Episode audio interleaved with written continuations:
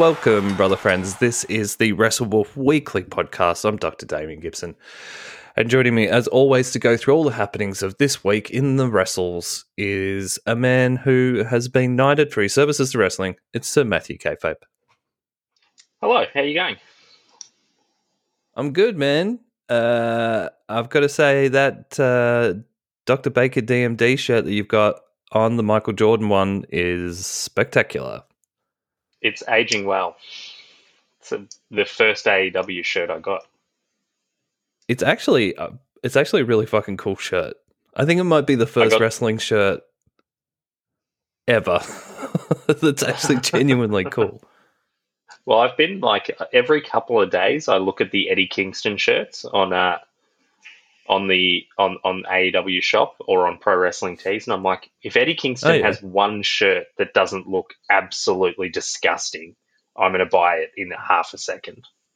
I was going to say, what's Eddie's uh, style? I imagine it's like late '90s gangster rap. It's it's the kind of t-shirt you could wear with a full FUBU tracksuit. Yes. Yeah, that's what I was imagining. Is it like uh, replicas of like um, knockoff Tupac shirts? yeah, pretty much. They're not good. Yeah, that's what I imagined. that's what I imagined. Yeah. The only shirt, I only wrestling shirt I think. Oh, actually, I've got a New Japan shirt that's actually kind of cool, but it looks like I work for New Japan. It's got like a little Japanese flag on the left breast, and then like the New Japan logo on the right breast. mm. uh, which I really like. But it does genuinely look like I'm someone's. It's not a polo shirt; it's a t-shirt, but it does look like I'm someone's young boy. So if I was walking around behind a wrestler, it would literally look like I, you know, needed to bring out a spray can of cool air and ice packs.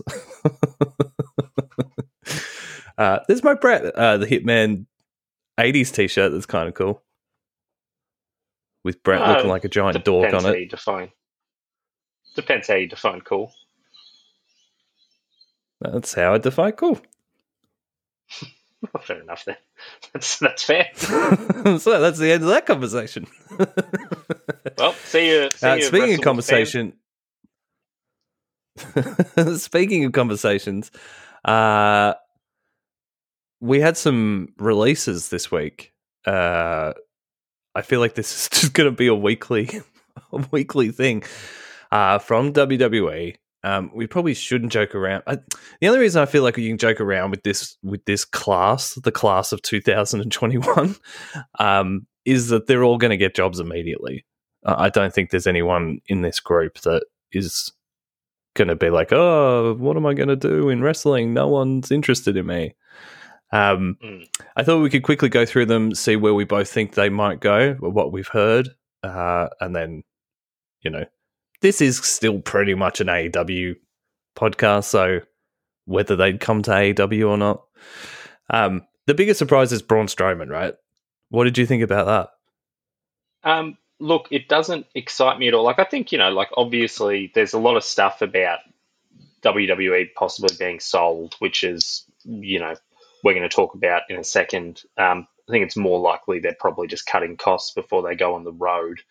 But uh, look, I am. I would not be excited to see Braun Strowman anywhere. Uh, but he did have a couple of runs where he really got over, and he is legitimately huge. Mm. He's not terrible in the ring.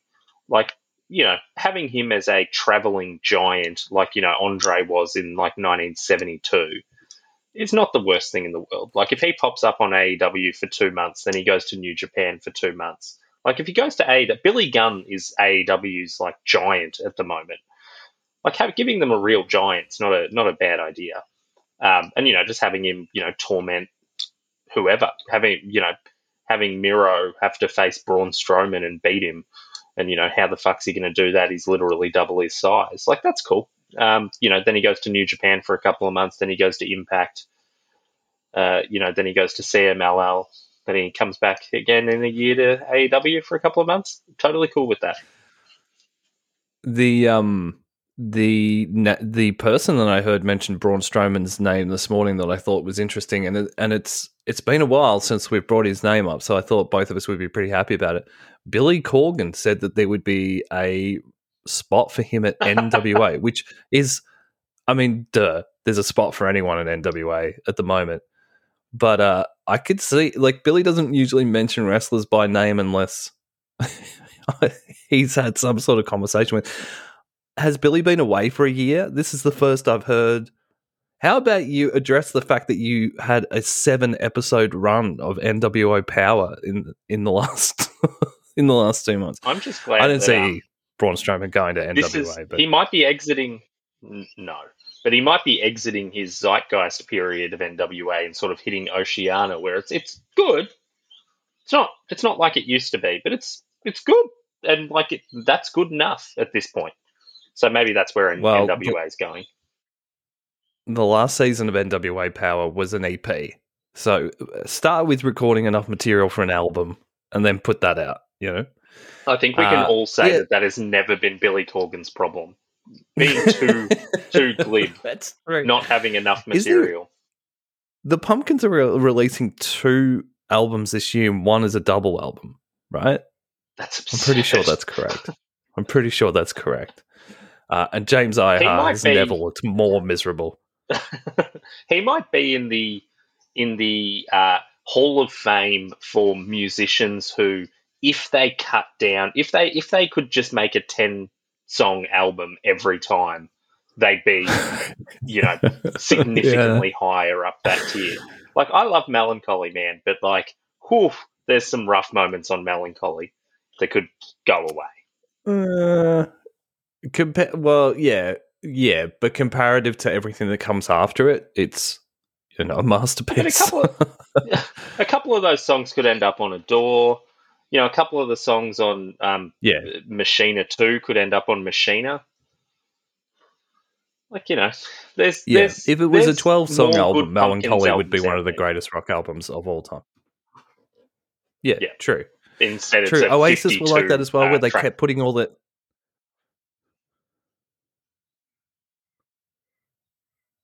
Yeah, sorry. Yeah, I was just going to say Oasis are the same sort of band where, like, for 10 years they kept putting their best songs out as B sides. like, every time you buy an Oasis single, like, the two B sides would be like, these songs fucking rule. And then they'd bring out an album like Be Here Now, and none of those songs would be on the album. And you're like, what is going on? Why is Magic Pie on this album when when you had Acquiesce as a B side to roll with it? It just makes no sense whatsoever. And Weezer were another band I wanted to bring up. Whereas if they could bring out one album every four years instead of four albums every one year, they'd still be one of the best rock bands going around. Yeah. Well, I mean, the, on the B sides, the Red Hot Chili Peppers released the. I like look. As a 15 year old, I really liked the album Blood Sugar Sex Magik. I'm going to suggest that in 2021 there is almost nothing about that album that is uh, uncancelable. Like it might be the most cancelable popular album ever made. However, Soul to Squeeze, absolute fucking ripper song, and it was a B side. Well, no, it was on the Conehead soundtrack. It was the lead single on the Conehead soundtrack. But it was a B side to um oh god, it, it was a it started as a B side. I'm almost certain of it. I'm googling it right Uh. now. This is this is this is live. Uh, oh my god! If it's if it's the main song on the Conehead soundtrack, that means the Conehead soundtrack is the best Red Hot Chili Peppers album. Um, it was used as a B side on the single to give it away. No, I don't, I don't think so, man. Um, it was a B side on the singles to give it away and under the bridge. And uh, you know, who cares if something's cancelable? Who cares if people on Twitter like it or not? It's still a great rock record. Nah, it's it's real iffy. Like it's it's uncomfortably iffy. It's like the album Ryan Adams made about his divorce, where you're like, oh, wait a tick, he was like massively abusive during that relationship. It's just iffy. It's real iffy.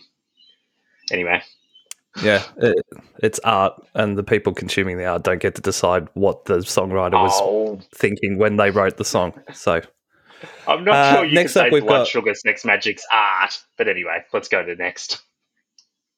well, it's music released on an album, so I'm pretty sure it is. Uh, the next uh, person we've got here is Buddy Murphy, uh, the Australian wrestler who I really love. It's supposedly Kenny Omega loves. So, so uh, I was Cultaholic was saying during the week that uh, Kenny Omega repeatedly has said on the record that if he could wrestle one person from WWE, it would be Buddy Murphy. So, I think we can almost guarantee that he will be in AW at some point uh, in the future. Yeah, I mean, I'm, look, I don't know. Uh, I'm, I don't know if I've ever seen a Buddy Murphy match. Um, I think he sort Really? of coincides with my loss of interest in WWE. I think he left NXT when I sort of started watching NXT again. He was in a tag team, Well, he's he? yeah, he's one of the few wrestlers in recent history who had like a better run on the main roster than his NXT run. I mean, his NXT run Oh, was well, uh, yeah, I he was in the tag team, and Alexa Bliss was like their manager, uh, and then Bliss went up. Uh, and so they Oh, were just sort of rattling that. around in NXT. Yeah, they were just rattling around in NXT for a bit.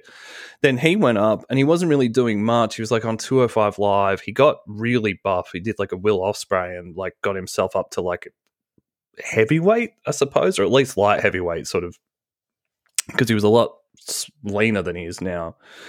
Uh, and then he had a run uh, where he was in a um, feud with Aleister Black about a year and a half, two years ago. And those guys had some of the best, I suppose you would call it strong style matches I've seen on WWE television ever. Um, and then, of course, both of them. Oh, and then actually, sorry, Buddy Murphy went on to. He was like Seth Rollins' disciple for a bit in that Monday Night Messiah thing that Seth was doing for a while. Uh, but he played that role really well of like the sort of sniveling bodyguard sort of thing. Um, Yeah, I, and uh, I just haven't like I just wasn't then watching just- the main roster during this period. but yeah, this has not been used uh, really at all in the last 12 months. Just one of those things where, like, if you did watch WWE, which I try not to as much as I do, but anyway, uh, he just disappeared. He, he he ended up in this horrible feud with like Rey Mysterio, and then like Rey's daughter. Like this wrestler was playing Rey's daughter, and she, he anyway, awful, just typical. So, um, I think if he gets, I think he'll probably also go to Japan because he's one of those kind of guys that, that love strong style wrestling. You can just tell from the way he wrestles.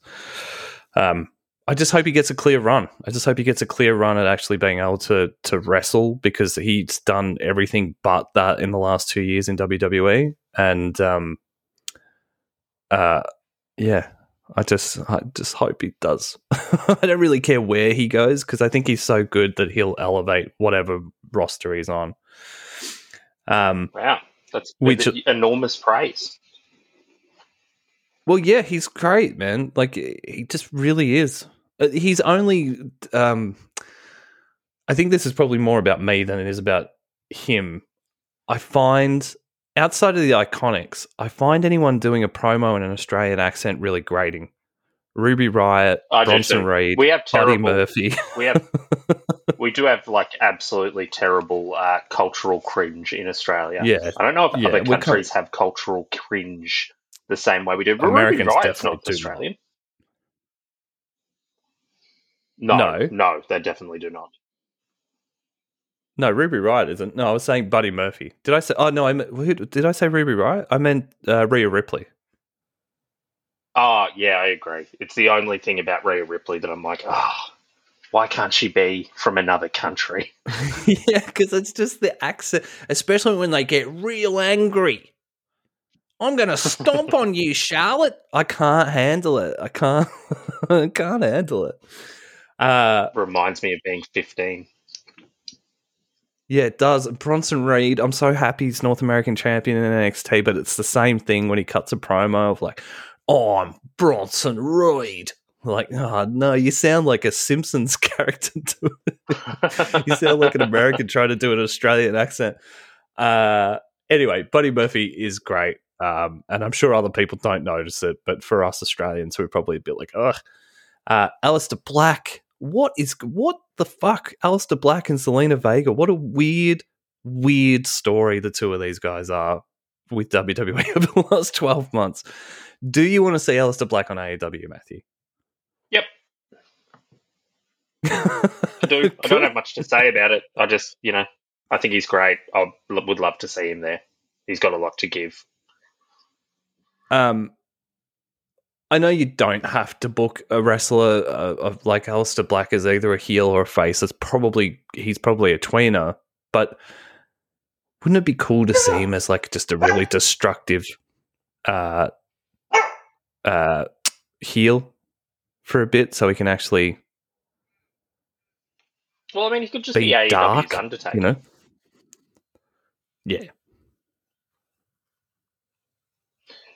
Um, the, the the releases sort of get a little bit less. Like, a, you know, we've got Ruby Riott, who we mentioned earlier. Like, I'm sure she'll end up I think she'd be great. like, really? completely un- another wrestler that's just completely underutilized. You could see that she had all the talent in the world, and another person um, who supposedly is loved by everyone on the roster, and that just Mm. none of that's been taken into account to the point where The Rock, uh, like, gave her a shout out on Yeah, Instagram yesterday. So, um, anyway, Do I'm you- sure. Do you know who Santana Garrett is? Uh, yeah, she was on NXT. She had this weird headband power gimmick. Oh, good. yeah, but she could wrestle. Like she's definitely. I, I the word is that she'll go to Impact. Okay, that makes sense. They've got a good women's division there. Uh, yeah, man. Impact. You could do a lot worse than find a home at, at Impact if you're a, a free agent at the moment. Um, Lana's going to go straight to AEW and be Miro's valet, right? I think that's really good. Like, I think like the one thing that Lana has ever done that's interesting is be Miro's valet. Uh, then they tried to they broke them up for absolutely no reason. They tried to turn Lana into you know this weird baby face, and then she was a heel for a while. but she's just always been consistently bad in any other role. But fuck, she was great as Miro's valet. Hmm. Will will she will the Russian accent reappear? Fuck, I hope so. And then she'll fight. Then they'll fight Cody and like lose in oh, twenty seven. imagine how angry Cody will get when there's imagine how angry Cody will get when there's two people with a Russian accent on the roster.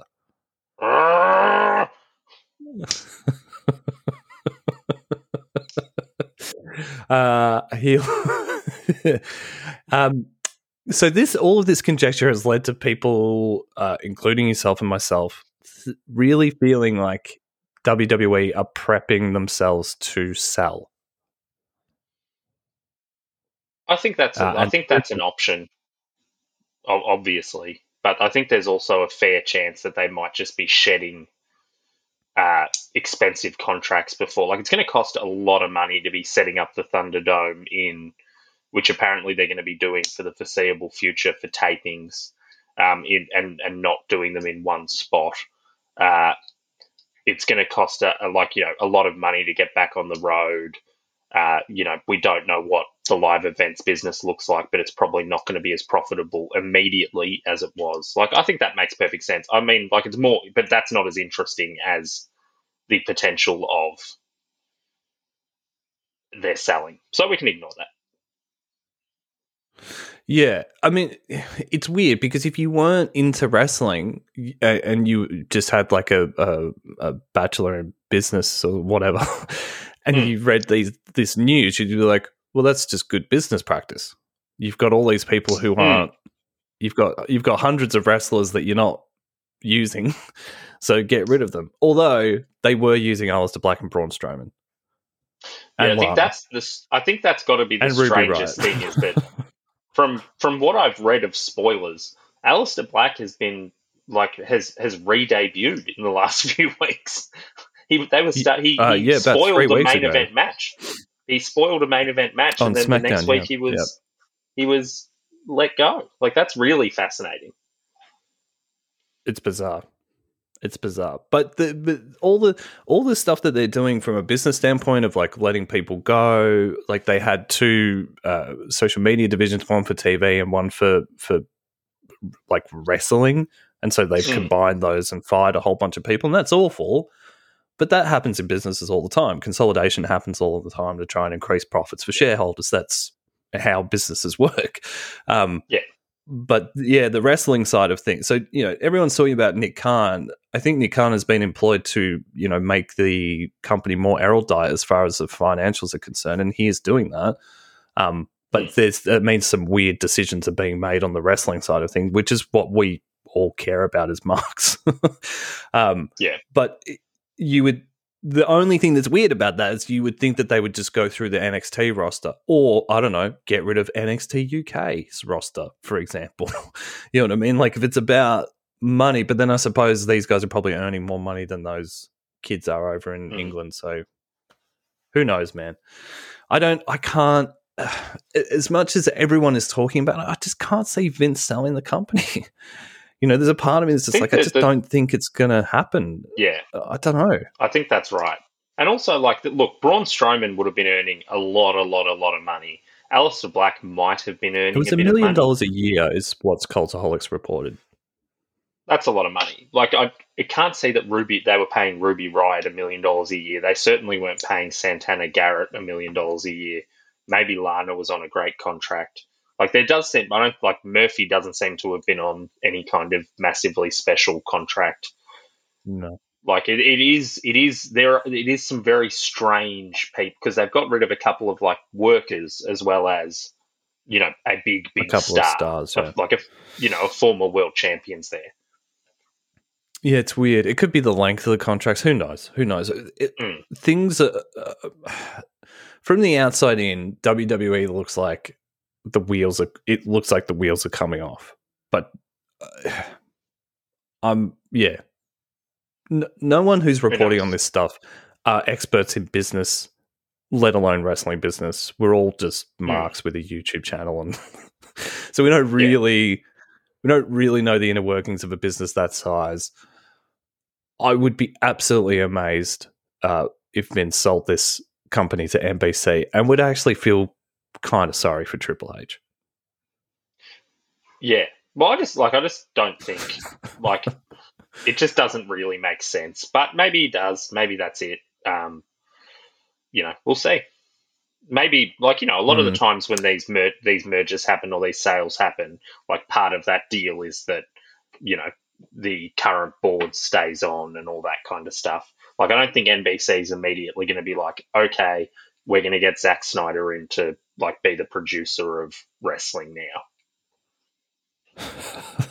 I don't know why Zack Snyder was the first director that I came in. I don't think I've ever seen a Zack Snyder movie. That's not the kind of thing I would ever watch.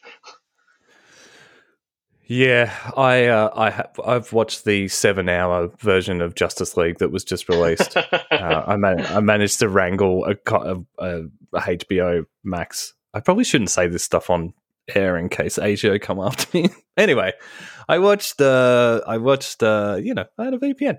Uh, anyway, yeah. So I watched the Zack Snyder cut. The the Snyder cut was released. I watched it. It was slightly better than uh, the original Justice League, which means it's still a pretty terrible movie. So and that's why you come on this podcast, uh, uh, listeners, for for our updates on the the Snyder cut, which I believe was six months ago. no, it was like three months ago. Oh, really? It just takes you three months to watch it. I watched it in three sittings. It literally goes for four and a bit hours. Fuck, that's a lot of a lot of Batman. Yeah, and, and oh god, it's just it's just not.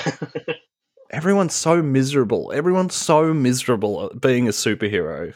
I don't want to see that. I don't want to see miserable superheroes. the bad guys are meant to be miserable. The good guys are meant to be smiling, happy guys. That you know. Ah, fuck. Anyway, speaking of things that were a bit difficult to watch, should we talk about Dynamite this week? Oof. Yeah, this was this was um this was uh not a very good episode of Dynamite. I've, I've, I just want to start. Look, okay. The big thing is Andrade. You were angry. You were angry Thank you. last night when we were talking about it. Look, I, I do legitimately feel angry because your your point, and I'm going to summarize your point, even though you're right here to make it, which is that basically like you know they were not going to put a marquee show on a Friday night after a pay per view because it wasn't going to get viewers, which is absolutely correct. But my problem is they've got so much young talent. Why wouldn't you put all like you know, fuck having Dustin Rhodes wrestle a guy who could be a massive star if you didn't put him on television when he's not ready to be there. He looks like Hmm. exactly what I want a wrestler to look like. He looks like Bruiser Brody.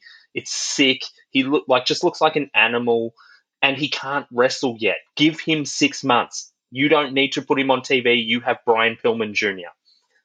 Do something cool with him.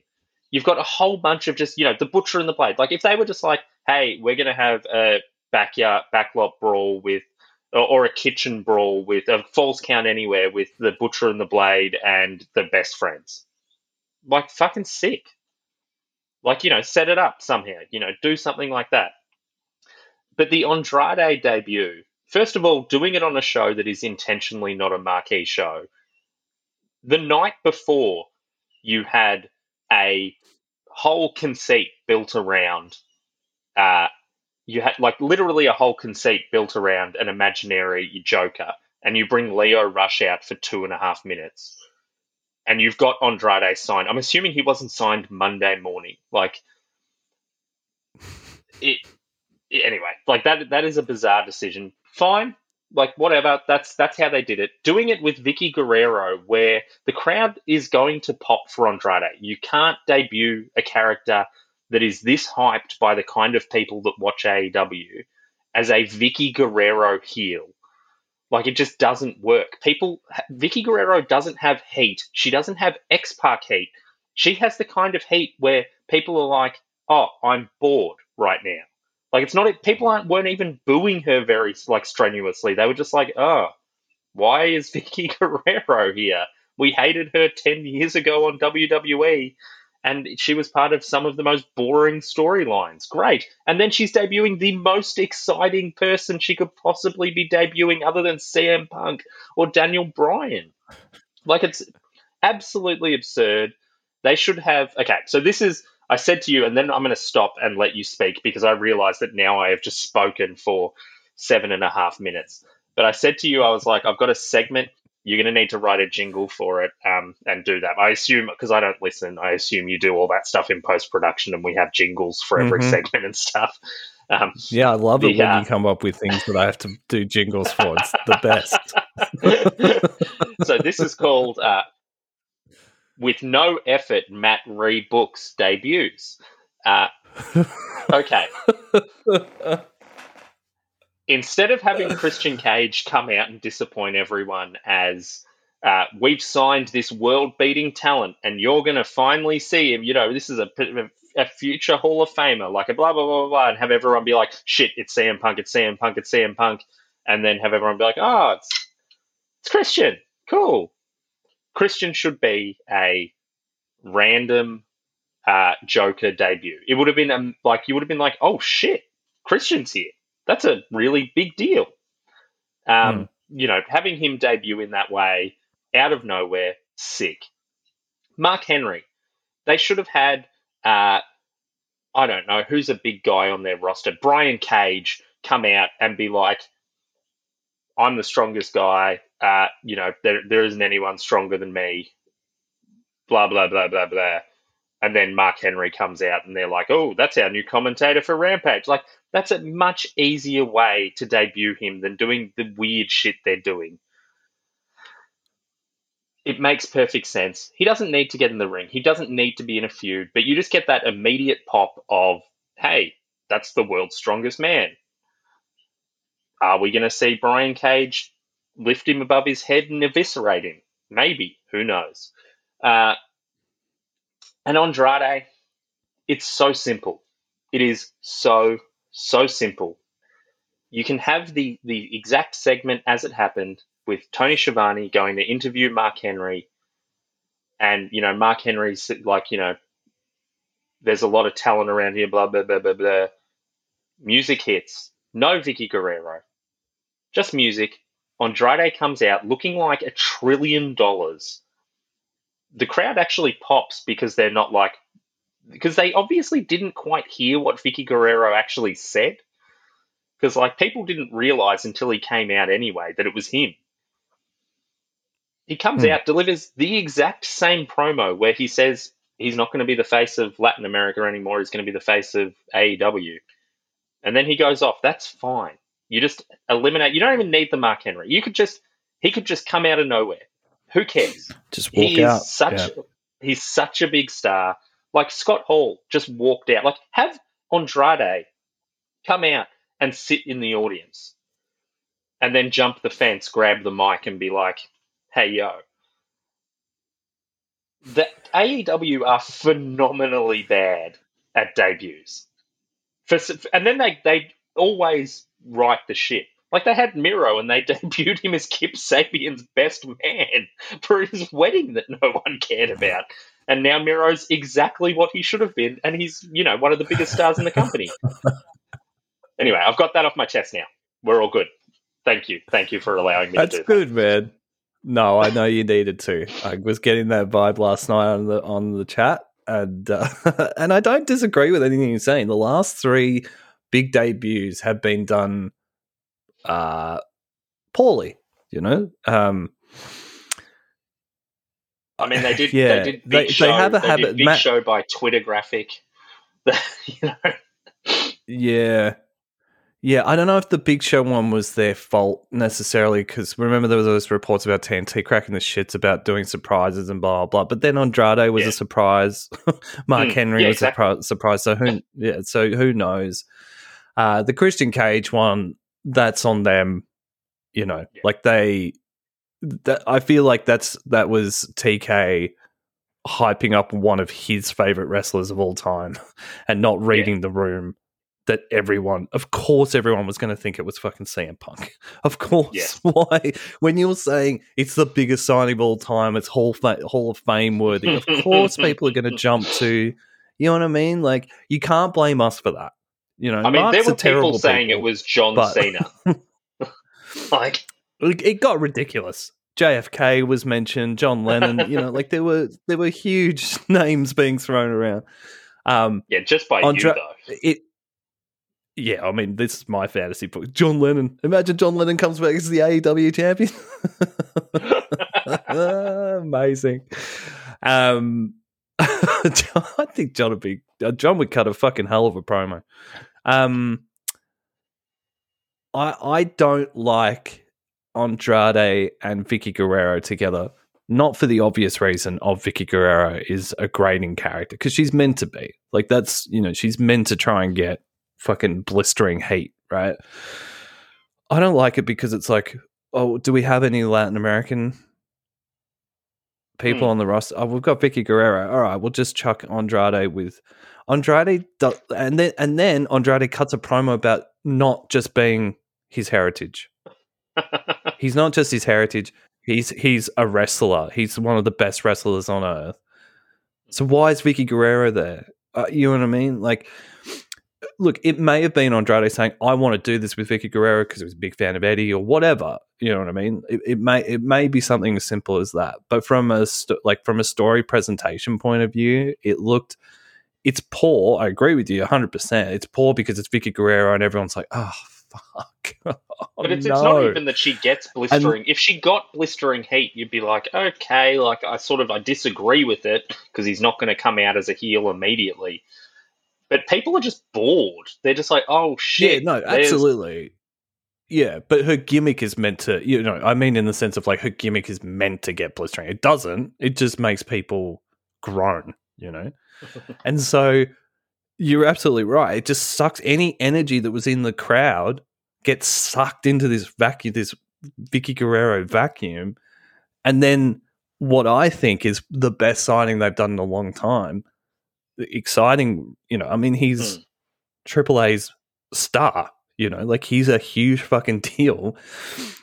Uh, comes out and then like he's standing next to Vickie Guerrero and this sort of like, uh, see, Latin American people. Like it just, it felt not thought out, and I just and Andrade's character after leaving WWE is just like, I'm a very rich, cool guy, and nothing phases Mm. me. So why is he even associating with a screaming banshee of a woman? It doesn't even make any sense from that standpoint. You know what I mean? like, uh, you're absolutely right. Like, and not not to downplay Lio Rush or anything, but um, yeah, uh, I suppose the only thing that they could argue back is if they debuted Andrade in the battle royale, then it's probably beneath him a little bit, and he needs to. If he's in that match, maybe he needs to win it to solidify Oh, I think that's how definitely. big a signing he is. I think that's like Christian could have done that. Andrade could have. Come, it would have been a bigger deal had Andrade come out and debuted instead of Mark Henry on the pay per view. Like, just come out. Yeah, Just, Yep. And like Yep, absolutely. having him in the audience is is to be honest a great idea. Have him be like I'm scouting. I'm not I'm not decided where I'm going. I'm just watching to see. You know, I hear Mm. there's talent here. that's Like, much better. Make that the story. Yeah, that's the, yeah. You're right, man. You're absolutely right. I wasn't disagreeing with what you were saying. I was just like, um, Hmm. I didn't. Ha- I had very, very low expectations for this week because I was like, it's you know, it's on the back lots of a Friday night, and I'd seen the card. You know, it was fucking Nightmare Factory versus the night. But what are they called? Nightmare, Nightmare, Nightmare. It's the the- Nightmare the- Collective versus the. I can't even say their fucking names. I'm so bored. Versus the factory throughout the whole night. So I was like, uh, you know, there was a part of me that was a bit like, for the first time ever, I have to watch Dynamite, which is a bit sad. how how seriously how is this feud still going on? And like has There's two Has- feuds though. There's two. There's two storylines going on within the feud. we just had to watch QT Marshall wrestle again. oh fuck me. And the worst thing was, not only did Cody win and defeat a so Cody's defeated QT, he defeated a go go, and then he at a uh, uh, then they go for another match post the pay per view, and Cody wins by disqualification. Yeah. I, what the fuck? And then Dustin know. Rhodes beats up the young guy that they're supposed to be putting over. Do they think there's like big future money in fucking 72 year old Dustin Rhodes? Yeah. And you got like it just sounds like such an old boys club when you got Jim and Tony fucking banging on about how great it is to see Dustin Rhodes in the main event. You're just like, oh, would you all fuck off and die? So I, I don't want them to die. I don't want. I don't want anyone to die. But like, I, I just, you know, it's so. You're right. It's so frustrating. Like, I wasn't getting as as frustrated as you were, but it was. It was a really frustrating show to watch because you do think of I mean, Ricky Starks is injured at the moment. Rey Fenix is injured at the moment. Uh, it is on a Friday night at 10 p.m. So yeah, there are circumstances that probably you know can be used to justify having Dustin having Gold Dust versus. Uh, I can't. I can never remember the guy's Nick name. big- Comoroto. That's right. I really need to chisel that into my fucking subconscious so I can remember it because I can never remember. Not the it. way AEW Um, are booking him, you don't. Well, that's the thing. Yeah, I I keep saying to you, if QT was replaced by Dustin, this would be an okay feud, right? Like Yeah, if it was it Cody versus Dustin, but they have already kind of done that, But they've, they've also sort just. of. The storyline of this, if the storyline was the same, it would be Cody constantly defeating clearly wrestlers he's better than. He's like it's, Hmm. it's not a, it's not like oh shit is this person gonna like how did Cody beat Anthony Ogogo? How does that help anyone? It doesn't. It doesn't help anyone at all. Like let and him beat just- let him beat QT. Like great, he should beat QT. If he's losing to QT, if anyone's losing to QT, they shouldn't be there.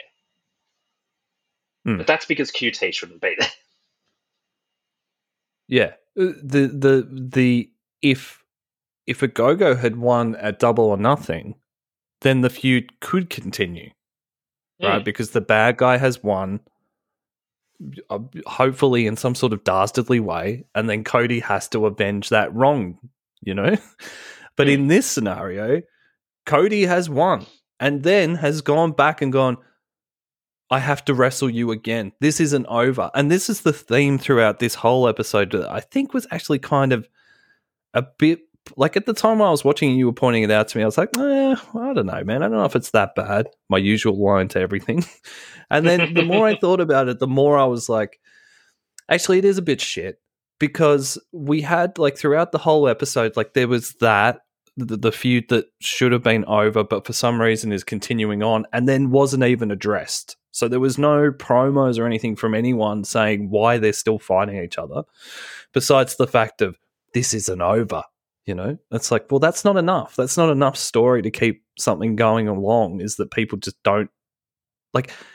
Sometimes in wrestling, you do have to tell on top of showing. You know, Yes. like sometimes you Oh, need absolutely. to explain what's happening, and that just wasn't done in that angle. The other angle was the Pinnacle versus Inner Circle uh, feud, which I don't necessarily have a problem with it continuing on. It's obviously going to go to a match, like a singles match between MJF and Jericho, which we can get to in a second. But what was poor about last night, as far as I was concerned, is why the fuck were the Inner Circle cutting that promo? The Inner Circle won Stadium Stampede. They're in the box seat and they're the baby faces. So why do they come out dressed like aces and eights, which is Hmm. bothering me, uh, and then cut a promo saying this isn't over? I don't. that makes no sense. The inner circle, like if you're going to continue the feud, the inner circle need to come out and fire that first shot. You know what I mean? The, the pinnacle, like, yeah, what did I say? The inner circle. the inner circle. The pinnacle need But to the- come out. like you guys know. you're what I mean. you're absolutely right. But the but the, the part of the problem is if we are going towards a Jericho MJF match. First of all, we've seen that. Look, Je- like Jericho is probably the greatest of all time uh, from an entertainment perspective, from a creative perspective. Um, physically, he can't give you a 30 minute classic. Like, you know, his best match in AEW. Not anymore. No. All, all his best matches have been sort of gimmicky, heavily gimmicked matches or matches where he's been protected pretty heavily. MJF's not the MJF's the best heel in, in the world at the moment, but it's not like he is a young buck style heel where you're like, I want to watch him wrestle. Like MJF could exist as a manager and be equally as effective. Um, the Mm, yeah, he the- doesn't wrestle that much. That's the thing. the uh, having that war games is traditionally the end of a feud. Um, this might be the first time ever that war games hasn't ended a feud historically, which is actually kind of fine. Like, it, you know, after that blood and guts match, I was like, I'm not like this feud shouldn't be over. Stadium Stampede probably should have ended this feud. Uh, the inner circle probably should should have broken up. I think we spoke about it before the pay per view where we were sort of like, look, like it's time for Santana and Ortiz to go and be, Mm. you know, as good as they can be in the tag team division. It's time for Sammy Guevara to go be a star. It's time for Jake Hager to fuck off. Um, it's time for Jericho to do something interesting and different. And, you know, it is a bit like sometimes these things do get like the, this story has been playing out now with MJF joining the inner circle now for a very, very long time. And that's great. But it is starting to get a bit tired. And they're starting to get fewer and fewer excuses. Uh, like, you know, I, I would have expected that this bit, I agree that the pinnacle would have come out, said, thank you for showing us our weak link, planted Shawn Spears, debuted fucking. Andrade as part of the pinnacle, like, or something, like, had someone come out as part of the pinnacle Uh, yeah, yeah, yeah. and then and then said, you know, we're not finished. You've, you know, you you you got one on us. You got one on someone who's not even in the pinnacle anymore. Let's go. Yeah, And then you have one. I agree with that. Yeah, I agree with that. Um, or if you were going to do this promo with the inner circle, it's when Chris turns around to the other guys and says, "Hey, I need to do this on my own. I need to go after Hmm. MJF on my own." You know what I mean? And then it does become about Chris and MJF rather than, Hmm. you know, Which would be like promo wise one of the best. Like it would be great. But we have we have seen it now. for a long time. But again, like, um, you know, I just, I don't know. I don't know. Maybe they were just, I don't know. The only it's weird. I have a lot of trust in TK, so I don't, Mm. I'm not like, you know, I'm just like, ah, this was, it felt like watching a Dark Elevation episode. The- the That's only- what this episode felt thing- like to me. The only thing I can think of with the inner circle is that we're about to get a trios title. If Rey Fenix is like they basically said they're getting, you know, we've got a lot of big teams. They've, they've implied they're going to put a trios title on for Rampage. If Rey Fenix is still injured and they don't want to give that trios title to Death Triangle, maybe they're going to give it to Santana Ortiz and Sammy Guevara. Like that makes perfect sense Yeah. to me as a you know inner circle trios. Um, the the only other thing I wanted to say about this episode, you might have have more. We we haven't pre pre caucused on this one. Um, Eddie Kingston is by far like if he if there had have been uh, if there had have been uh, crowds for the last six months, there's a decent chance Eddie Kingston would be champion and would have unseated Kenny Omega because he is so so phenomenally over. He's over in the way like it, I, every time he comes out, every time he does anything, I'm shocked by how crazily over he is. Uh, Hmm. and he's over in the way that I thought, like, you know, Orange, Orange Cassidy's really, really over. I thought he was going to be getting the Eddie Kingston blast, but it just seems like Eddie is it. And also, to be fair, Eddie's got the story of being at the end of his career. And, you know, this is, he, he's, no one believed in him and he's made it. And that's a Hmm. really great thing for people to connect to. And, you know, there is Oh, a absolutely. desperation about, like, Orange Cassidy's going to be around for the next 20 years. Eddie Kingston doesn't have that in the ring. Um, you know, there's a desperation, I think, from people, and just a joy, like a genuine joy when he comes out. It's like it's like how Hmm. Stone Cold when he came out, people were just like, "Yes, shit, yes." You just know Eddie's going to do something cool. Sandman Steve Austin. Um, yeah, uh, I I love Eddie. It's weird because on NWA Power when he was on, I was like, oh, this guy's. There was a spark or something, but I never really. Like Ricky Stark, like Ricky Starks was on at the same time, and I was like, "Oh, Ricky Starks is a fucking star," and I just didn't see that with Eddie Kingston. Uh, when Eddie so, Kingston yeah, debuted, just I completely remember missed it. when he when he debuted, I remember you on on the podcast were like, I was like, oh, this is your guy from NWA Power, and you're like, no, like he's he's he's all right, but he's not who I would be necessarily, you know, putting onto Dynamite straight from Power. Like if I could pick anyone, and you know, Hmm. So obviously So he wasn't what he is So now. Well, Also, but I mean, at that point, you only had- anything in wrestling. You only had the evidence that you had, like, you know, Yeah, but still, I was just- very, very wrong. So I'll go on record and own that. You know. Sorry, I didn't, I didn't mean I'm this to be a shame. I didn't mean this no, to be no, no. But I'm, dude. I'm, I'm happy to own it. But I, um, but I'm happy for him, and I'm happy for AEW. Like it's another, uh, self. You know, it's a, it's a AEW made star in Eddie Kingston, right? And I think he's a perfect embodiment of what AEW is all about. It, it's Yeah. a place where people like Eddie Kingston can get over if they do the work and people connect with them, and it and it's it's what makes watching AEW so exciting. Even even if there is the occasional show like last night's where it's like, eh, uh, seeing that pop for Eddie Kingston, seeing Andrade debut was enough for it to still be seven hundred million thousand times better than watching Raw. Um, but yeah, I I will be interested to see what they do with Eddie because the everyone has almost like just set in stone that the the championship storyline is that Kenny collects every belt on the face of the planet, and then Hangman Page is our Lord and Savior and comes and saves us from Kenny Omega. Right? That seems to be the long term storytelling.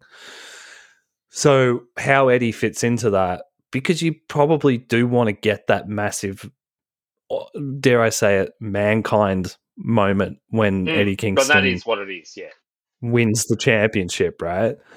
Um, I I see a lot of Mick Foley and Eddie Kingston, uh, and uh, yeah, I, I would love that moment. Everyone would love that moment, man. But I think you would probably want to wait until it was a big stadium. You're going to get that pop. Um, and for it to be a legitimate thing for Eddie as well, not just like a sort of charity title reign where he has it for a week or that's you know that's a a New York way of booking people. I don't think AEW will do Hmm. that to him. So it'll be interesting to see how they do it because there's a lot of people at the top of that card who probably um not need, but you would want to put the belt on at some point. But Kenny's doing such a good job as being, you know, 80s Ric Flair, um, in a in a very new and interesting way, Hmm. uh, with Hangman chasing. Do you want to keep that going? So Yeah. I don't know what they'll do with Eddie, man. Um, but he's fucking over, so they got to do something with him at the top of the card at some point. But uh, Hmm. I'm not sure what, and I can't. I don't have any fantasy booking for him. I, I don't. I don't know because I don't want to do him wrong. You know, to speak yeah, in Eddie's I think language. that's the. I think we just want to let Eddie Kingston do whatever Eddie Kingston wants to do, and it will be good. Yeah, man.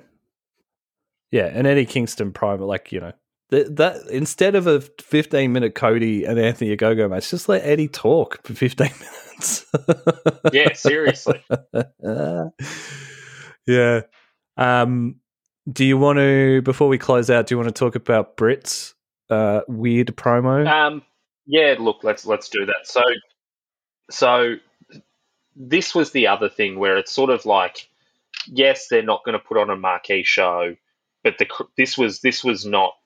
You can still have good creative, and you know, Britt Baker is so good.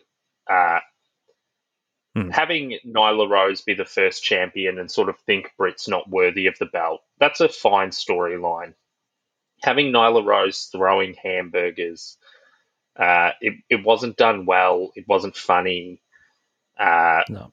it, you know, popping balloon. Like, it just, it looked like shit. Like, why wouldn't she have planted Britt and planted Rebel? And, you know, it, it just, it was just nonsense and it was bad creative. And the second time we saw Vickie Guerrero, um, and yeah, I was really, I was Mhm. very disappointed because I was, I was, when I looked at the card, they, you know, pre-announced this is Britt Baker's championship celebration. I was like, great, this will be good, and it wasn't. So that was disappointing. Hmm.